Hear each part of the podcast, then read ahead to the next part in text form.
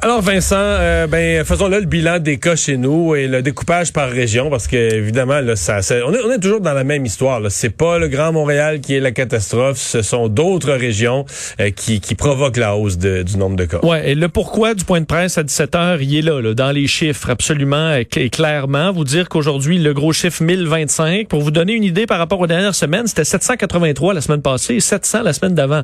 Alors 700, 783, 1025 pour les deux derniers la semaine passée, on a eu des milles. On, est, on a oui, vers la fin de la semaine, on, se doute bien que ce soit ça. Tout à fait. Neuf décès, moins deux personnes hospitalisées, moins six aux soins intensifs. Beaucoup de prélèvements aujourd'hui, 38 000, 42 000 doses euh, de vaccins administrés. Les cas présomptifs de variants aussi sont en hausse. Là, on attend, on dépasse maintenant les 7 euh, 000 cas euh, en analyse, 1134 qui ont été confirmés. et donc par région, là, si on prend les deux régions qui vont être touchées par les annonce là, de ce qu'on peut comprendre à 17 h Capitale nationale, si je fais un calcul, Capitale nationale et Chaudière-Appalaches, donc les, les deux ensemble. Il y a trois semaines, mercredi, on était à 63. La semaine dernière, 94. Et là, on est à 245. Euh, donc, c'est ça a plus que doublé en l'espace de sept jours. Et ce sont des régions où on est en pleine montée. Donc, on se doute que dans trois, quatre jours, ça va être plus. On est en montée exponentielle. Montée exponentielle, absolument. Donc, c'est pas une courbe euh, stable, vraiment. On est en montée impressionnante. L'Outaouais, c'est la même chose. On était à 22 il y a deux semaines, 64 la semaine dernière, 100 euh, aujourd'hui. Euh, le Bas-Saint-Laurent, pour l'instant, serait pas dans les annonces, mais on voit la même chose. Là. Il y a deux semaines, un cas. La semaine dernière, 11. Et là, 43. Euh, alors, je suppose qu'on croit... 43 dans le Bas-Saint-Laurent, à mon avis, c'est autant que 200 à Québec puis 350 à Montréal. On disait à Rivière-du-Loup particulièrement, il y a 25 de ces cas qui sont à Rivière-du-Loup euh, aujourd'hui. Euh, là où il y a de meilleures nouvelles, c'est euh, Saguenay-Lac-Saint-Jean. Saguenay-Lac-Saint-Jean, là, c'est en baisse, c'est assez stable. On semble avoir repris le contrôle là Ben, il y a deux semaines, on était à 31. La semaine dernière, 25. Et là, on est à 15. Alors, euh, peut-être que le Saguenay va se sauver de cette troisième vague, on le souhaite. Et la Nodière, dans les régions impressionnantes, là, 73 il deux semaines, 27 la semaine dernière, on était à 18. Donc, ça montre qu'on est quand même capable de contrôler les éclosions. Mais en ce moment, là, vraiment, capitale nationale, Outaouais et Bas-Saint-Laurent, c'est à surveiller. Alors qu'en Ontario aussi, là, on a de gros, gros problèmes. Euh, 2333 cas aujourd'hui. Et beaucoup de stress par rapport au système de santé, euh, aux soins intensifs. 421 patients. C'est un sommet. Un sommet, on de, a fait... De, toutes les vagues, de la première, deuxième, tout un sommet. Oui. En janvier, on avait atteint 420. Euh, là, on était 421 et on n'est pas Sauf au sommet. en janvier, c'est ça. En janvier, c'était le sommet 420, alors que là, on est en pleine montée. là. Tout à fait. Et euh, faut dire qu'il y a des méthodologies différentes là, selon les chiffres entre 396 et 420 T1, mais euh, on s'entend que c'est inquiétant. D'ailleurs, demain, il devrait y avoir des annonces Évidemment, du côté du gouvernement, on est très inquiet de la situation. Notre collègue Emmanuel Latraverse, qui, qui vit à Ottawa, là, dit que l'impression des parents, ce qui circule en Ontario, c'est que demain, demain jeudi, c'est jeudi avant Pâques, là, euh, les jeunes vont revenir de l'école avec dans leur sac leur matériel, leur ordinateur, tout ce qu'il faut pour un bout de euh, temps. pour ne pas retourner à l'école après Pâques, semble-t-il. Alors, on, on attend des Est-ce que c'est dans toute l'Ontario? Est-ce que c'est dans des parties du territoire de l'Ontario? Là, j'ai pas tous les détails, mais euh, Emmanuel me disait ce matin que c'est l'impression des Ontariens à l'heure actuelle. Bon. Euh, le bon, euh, la région de Québec, t'en as parlé, le maire Labaume, euh, qui a été quand même, euh, qui a eu des propos à la fois émotifs, très durs ce matin, à, l'endroit du gymnase, du gymnase d'où, en tout cas, est partie une des éclosions majeures qui est responsable de tout ce qui se passe, mais à l'endroit un peu de toute l'atmosphère dans la, région de Québec, de la montée des cas. Oui, le maire Labaume qui semblait un peu excédé même par par ce qui, les, les, nouveaux cas présentement à Québec, qualifiait la situation de très dangereuse. C'est dit très inquiet et parlait de qu'on l'a carrément échappé euh, à Québec, la situation depuis quelques jours. On a d'ailleurs un extrait de M. Labombe, petit extrait, on peut l'écouter. On avait 40 cas par jour. Il y a deux semaines à peu près, tout d'un coup, une place nous en produit 40. Bravo, champion. Tout le monde a des beaux biceps, là, mais euh, le monde est malade. C'est une déclaration qui, est de, qui a, fait le tour quand même. Le monde a des beaux biceps, mais ils sont malades et c'est le cas. Parce qu'il faisait référence à 40 cas, on est rendu à 68 cas confirmés mais et 8 éclosions. c'est ça que j'allais dire. Ben oui. pire que les 68 cas, c'est que là, il y a 8 milieux de travail où, parce que ces gens-là, évidemment, euh, après s'être entraînés, sont retournés au travail. Et là, tu as huit milieux de travail où là, là, ça repart à multiplier des éclosions. Des écoles, parce qu'après ça, ça ah des, enfants des parents qui des enfants à l'école. Et euh, est-ce que le 68 cas, euh, dans le fond, c'est 100 parce qu'il y en a qui sont pas allés se faire tester aussi, qui allaient à ce gym-là, euh, ou quand même, et, et bon, faut dire, le gym a été fermé par la santé publique. On l'avait ouvert rapidement, mais là, on est allé faire des vérifications. Et d'un, on semblait pas avoir de la collaboration qu'on aimerait du côté de la santé publique. on parle de lacunes sanitaires évidentes. Là, là ça fait un, un an et on est encore là à ce qu'il y ait des lacunes sévères évidentes. Oui, mais il faut, faut le dire, c'est un gym dont le propriétaire a manifesté son, son opposition aux mesures, a trouvé exagéré. Bon, qui trouve exagéré les fermetures des gyms, je le comprends. C'est ton commerce, c'est ton bébé, c'est ton affaire. Là, tu voudrais que ça marche. Puis quand le gouvernement te ferme, tu es frustré. Ça, je comprends bien ça. Mais c'est un peu plus large dans son cas. C'est dans les mouvements de, de, de refus de, de l'existence même de la COVID ou des mesures qu'il faudrait prendre pour la combattre. Ben, surtout qu'il y a plein de commerces qui, qui se battaient pour ouvrir, mais quand ils ont réussi à rouvrir, ils respectaient les règles. Et à la lettre, Justement, parce qu'ils s'assurer de pas refermer. Ça semble pas avoir été le cas euh, au Mega Fitness Gym. On disait, là, et c'est ce que euh, affirmaient les, les, les, les, observateurs du CIUS, pas de contrôle de la présence de symptômes à l'arrivée des clients. Euh, les clients s'entraînent à moins de deux mètres l'un de l'autre. Euh, protection individuelle inadéquate pour les, travailleurs sur place. Donc, tu, sais, tu dis les clients, des fois, ça peut être un peu difficile, mais c'est les employés qui ont même pas euh, les équipements de protection individuelle adéquats. Décrivant, entre autres, par exemple, le masque qui pend sur l'oreille et tout ça. Alors, vraiment, des problèmes, de sorte qu'on a refermé carrément jusqu'à nouvel ordre ce, ce centre d'entraînement. Et dans les éclosions, là, tu parlais également du séminaire Saint-François. Euh, ben, on est là, là à 44 cas, 44 cas positifs. Et questionné là-dessus, le directeur euh, Luc Savoie, qui parlait, en a fait référence un peu tantôt, il dit c'est vraiment, il parlait d'une propagation là à la vitesse lumière. Il dit c'est vraiment plus rapide, c'est même pas proche de ce qu'on a connu cet automne. Il dit avant, on avait quelques cas dans un groupe, on était capable de le gérer. D'ailleurs, c'était une fierté là à l'éducation. On disait cet automne, plusieurs, plusieurs, plusieurs classes, on avait limité un ou deux cas dans la classe, des fois trois ça semble vraiment moins se produire. Là. Ben, quand on a des cas dans une classe, c'est vite euh, plusieurs, plusieurs. C'est ce qui s'est vécu dans le Bas-Saint-Laurent, entre autres. Ben, il dit, sur, il y a deux groupes affectés au séminaire Saint-François. Euh, D'un coup, 37 élèves sur 40 testés positifs. Euh, ça a été vraiment, vraiment vite. 40 élèves, 4 membres du personnel sont positifs en ce moment.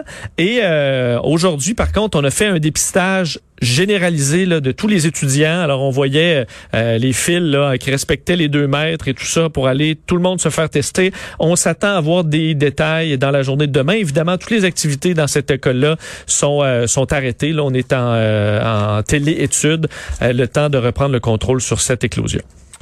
Euh, la vaccination des 60 ans et plus, c'était seulement à Montréal, d'autres régions qui s'ajoutent. Oui, euh, en fait, du Montréal, il y avait la Côte-Nord aussi euh, qui s'était était rendu là, qui était rendu là et là on ajoute Laval et Abitibi-Témiscamingue qui peuvent maintenant s'inscrire pour la vaccination des 60 ans et plus. là, je peux aller voir dernièrement s'il y avait encore de la place, ça probablement que c'est quand même difficile d'avoir un rendez-vous en ce moment, mais de, de c'est maintenant possible. Alors on invite les gens d'aller vérifier souvent. Plus on avance dans les groupes, comme là, les 60 ans et plus, tu as deux caractéristiques. Les groupes plus nombreux et plus habile sur l'informatique.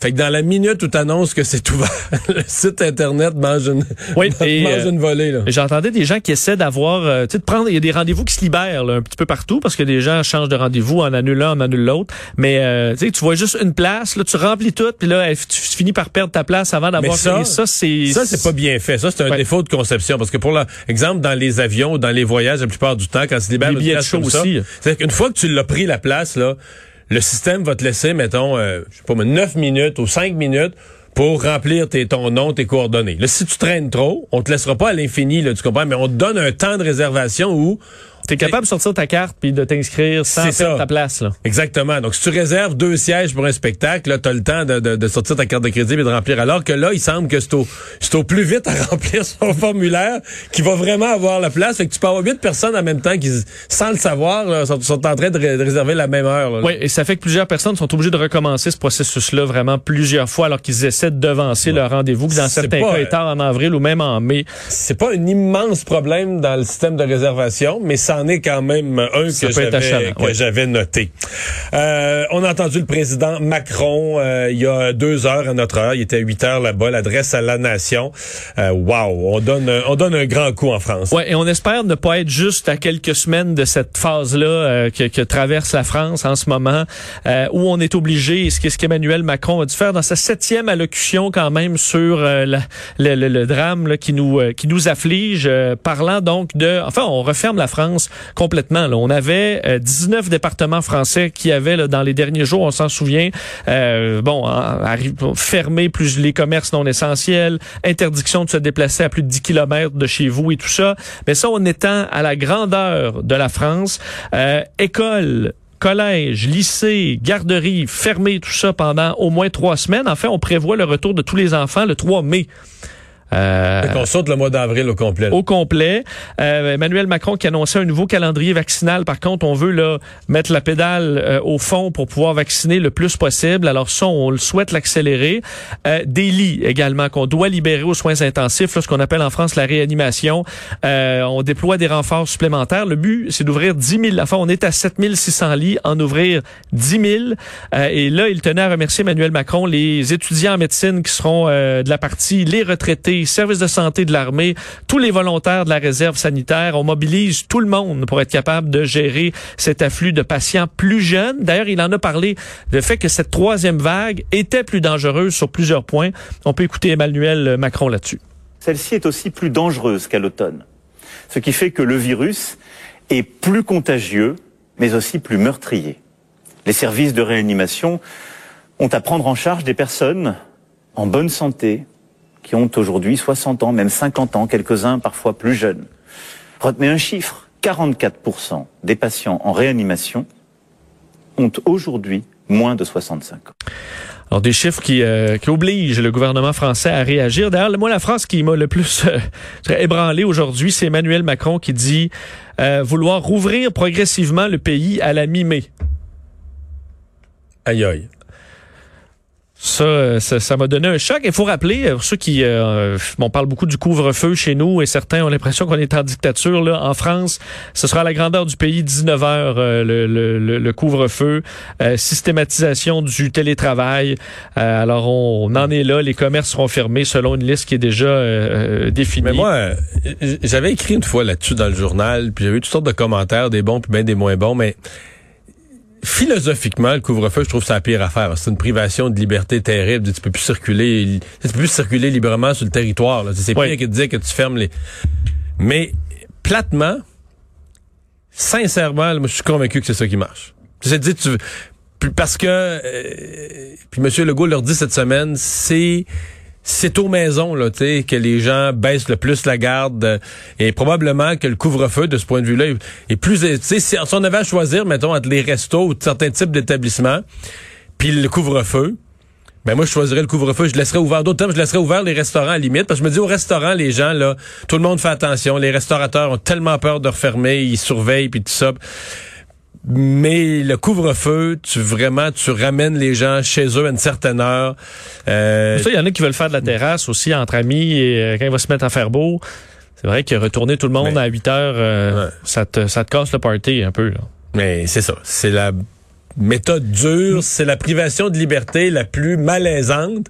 Mais si on pense efficacité, je suis, sûr que ça, je suis certain que c'est ça qui marche. Mais selon toi, si on annonce là à Québec, euh, Outaouais, la fermeture des restaurants et tout ça, est-ce que automatiquement ils devront rassurer ces gens-là en disant on paye la facture compensation au complet? En fait, j'ai pas de doute qu'ils vont rembarquer dans le programme de compensation euh, régulier. si ça prend deux trois ben, mois, euh, c'est ça que j'allais dire. C'est la, question, c'est est-ce qu'on te paye le, le coût de refermeture là? Parce que les restaurateurs l'ont vécu, là. C'est que là, tes frigidaires, tout ce qui, toutes les produits. Bon, le congelé, c'est pas pire, puis le sec, c'est pas pire, là. Tu peux le garder pour une coupe de mois. Mais c'est l'entre-deux, là. C'est le frais, réfrigéré, les légumes, les fruits. C'est des milliers de dollars de pertes, là, qui ont été donnés. Écoute, dans le cas des restaurateurs, là, ça fait deux fois qu'ils vont porter tout ça aux, aux soupes populaires. des soupes populaires qui vont manger du crabe des neiges, là. Oui. Dans les prochains jours. Ben oui. S'il y a une refermeture, là. C'est ça. Parce que remplir ces frigos de produits de qualité, ça coûte une fortune. S'ils ont fait ça sur la marge de crédit, là. Ouais. Parce, qu'ils n'ont plus d'argent. Ils en arrachent depuis ils un an. plus d'argent. Donc là, qu'est-ce qu'on va faire avec ça? C'est le yo-yo. il y a des certains types de commerces pour lesquels le yo-yo est pas si dramatique, là. Mais je dis pas que c'est le fun, mais, mais dans le cas des restaurateurs, il y a une perte particulière à une fermeture réouverture que d'autres commerces euh, ne, ne vivent pas.